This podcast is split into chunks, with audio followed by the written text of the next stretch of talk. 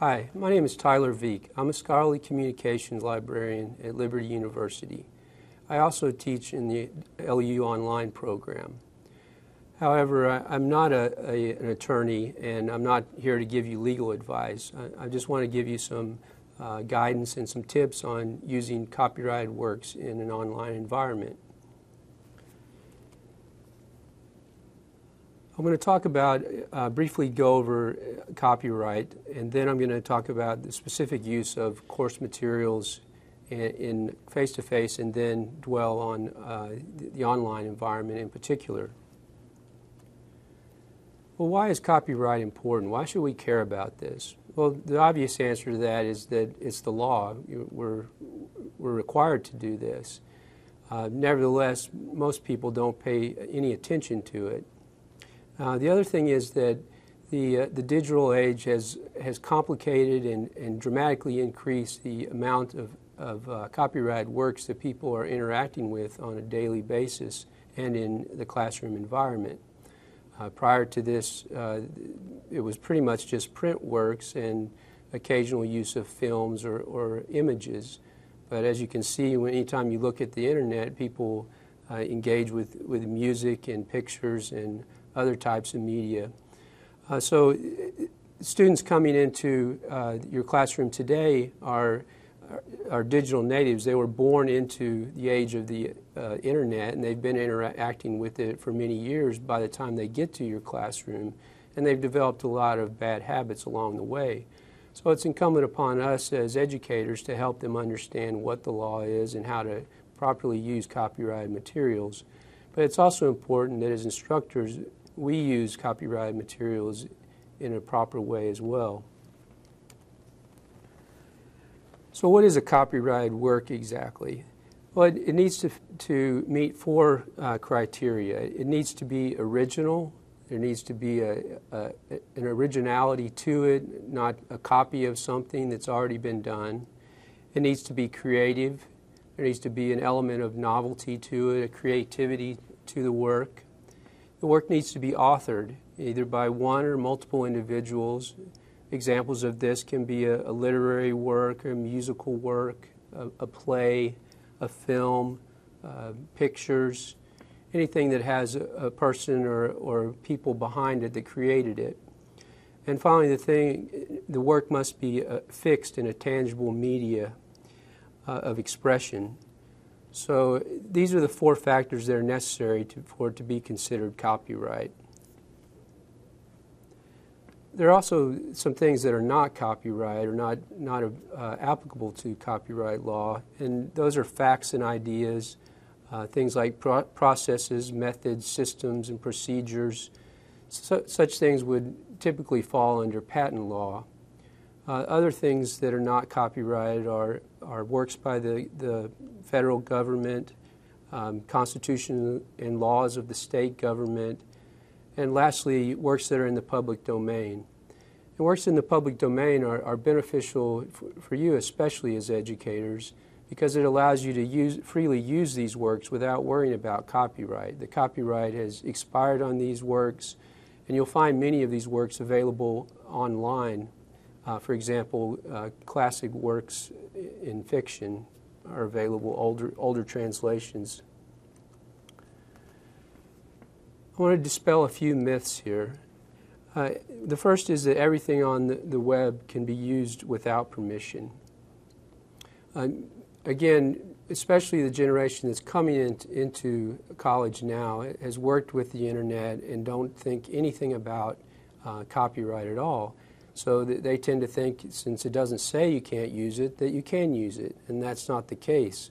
Unless it specifically says that you can use it, then it is copy, a copyrighted work, and, and you must ask permission.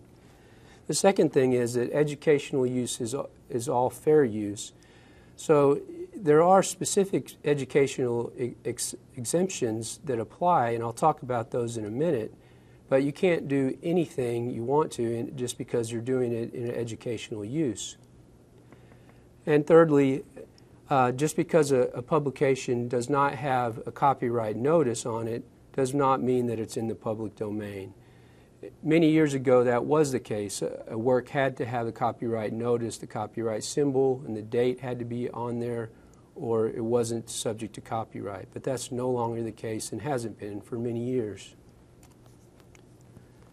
There are four major exceptions to copyright law. The first is referred to as the first sale doctrine. It's what allows libraries to lend and, borrow books uh, in the library setting. Uh, the second exception is uh, for libraries and archives, there, there's a, a, a set of exceptions that they can use so that they can do the work in libraries and work with copyrighted materials, do interlibrary loan and things of that nature. And the last two are, are education and fair use, and those are the two that I'll focus on here. Let's begin with the use of text materials in a face-to-face classroom environment. You're permitted to, to copy, um, to make multiple copies in a classroom environment as long as you don't exceed the number of students in your class. However, you need to meet uh, several uh, requirements. First, you must meet the test of brevity and spontaneity. By brevity, it means uh, how long you use the work. And typically in the, in the uh, classroom environment, higher, higher education, we mean one semester uh, by brevity, the amount of time. If you want to use it beyond one semester, then you need to seek permission to use that. By spontaneity, it means that you didn't plan this a year ahead of time and then use it in your classroom. You, a month before, maybe you decided to, you found an article that you wanted to use and you decided to use it. And so the idea is you don't really have time to obtain permission, so you you can go ahead and use it in your classroom. The second test that you need to meet is the cumulative effect. What is the, the economic uh, impact of using this? Is it going to seriously uh, damage a, another company, take away uh, revenue from another company or person by using this in your classroom? And lastly, you, you need to be sure and include a copyright notice on all copies that you make. I can't stress this enough. Now I'm switching to the, the online environment. The same requirements apply to the online environment that apply to face to face in terms of text material. Many people think because it's, it's password protected, they're using the Blackboard environment, that it's okay to put anything they want to on there. And that's not the case. You must comply with the, the uh, stipulations that I just discussed. Now, turning to the use of non text me- media, uh, there are two options that you can appeal to to use copyrighted works. And the first is what we call the Teach Act, and the second is fair use. And I'll discuss those two in order. First, the Teach Act. the Teach Act was uh, made law in 2002 and it, the, the impetus behind it was the, the growing uh, demand for online education uh, necess- necessitated uh, that laws be developed to address that environment. Uh, before that, the laws that I just discussed applied only to face to face teaching, and there really were no exemptions for the online environment. So that's what uh, the Teach, Law, Teach Act was developed for. But there are, there are some significant differences that you need to be aware of. For example, in a classroom environment, you can, you can show visual works in their entirety, such as films. But in, a, in an online environment, you can only show reasonable and limited portions of it. So you need to be aware of these differences. And the third thing that you need to know about the TEACH Act is that there are institutional requirements. So wherever you may be teaching, it's not just about you, but it's about what your institution has done to fulfill these requirements. And so you need to make sure that your institution complies with the TEACH Act before you attempt to appropriate it. Okay, there, there are three provisions uh, for the, the uh, TEACH Act that, uh, that address the different media. With regard to audio, you're allowed to transmit all non dramatic literary and musical works in, their entirety. So you could, for example, you could play the, uh, a recording of a, a poetry reading, but you could not play a entire play because that would be a dramatic work. You could play the performance of a song, but you could not play a music video in its entirety. With regard to video, you can, you can transmit what they refer to as reasonable and limited portions of the work. So you cannot show a, a, film in its entirety online, but you can show excerpts or clips from it. With regard to still images, you can use the, the, those in the same way that you would use them in a face to face environment. So, whatever exemptions apply for the face to face environment, you can use those for an online environment with regard to still, still images, artwork, pictures, for, for example. uh, to use the Teach Act, it's, it's important that, that you use the, the works in, within the cons- confines of the in, instructional activity and the, the teaching content of the course. So you're following a curriculum, you're following a, a syllabus, well, that whatever you're using needs to fit in with what, whatever you're, you're using for the course in that way. It can't be something totally aside. The other thing is that it needs to be technologically limited to the students in your class. Uh, a course management system like Blackboard would provide that if it was password protected. It, the point is, it can't just be freely available on the web for everyone to access. Now, the Teach Act is, is uh, somewhat complicated, and I, have just mentioned some of the requirements for you as an individual, but it also applies uh, to the institution. So, because of these complexities, many people just suggest using fair use. And there are advantages to, to doing that, uh, but there are also some problems as well, as I'll discuss. Fair use is, is a, has long been an exemption for using copyrighted material. It's what allows, for example, taking a, a portion of a, a work and fitting it into another work and, and using it in that work in a derivative work. Um, or taking clips from films.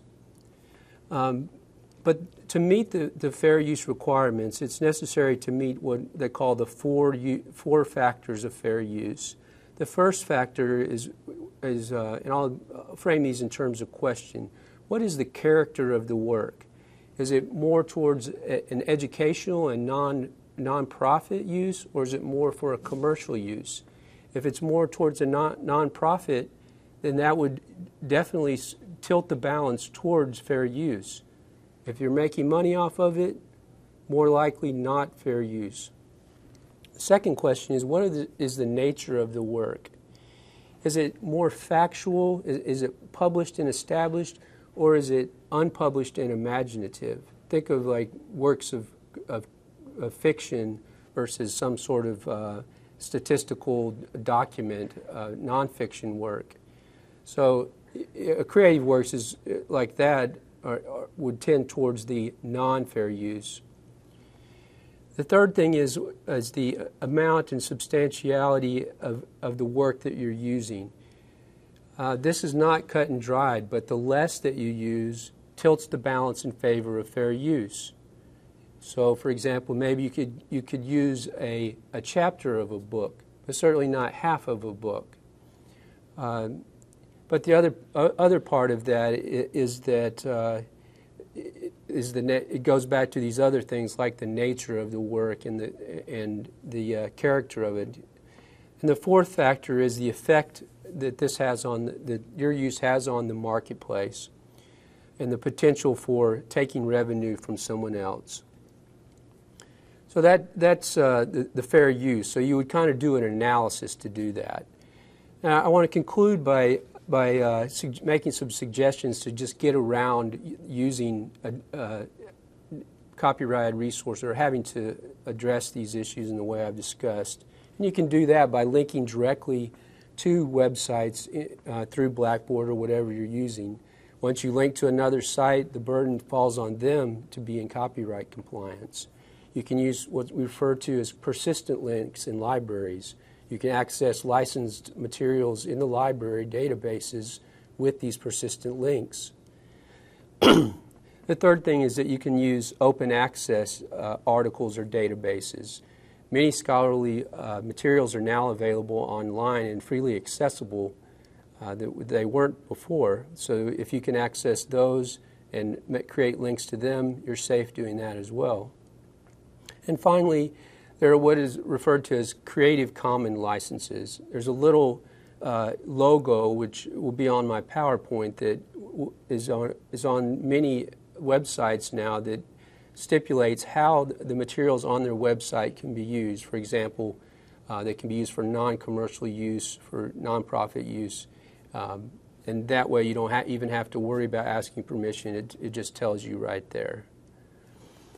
This concludes my, my discussion of this issue, and I'm also going to provide you with a, a link to our copyright website uh, at, here at Liberty University that will have lots of other resources available for you and cover the things that I've talked about as well in more detail. Thank you for your time.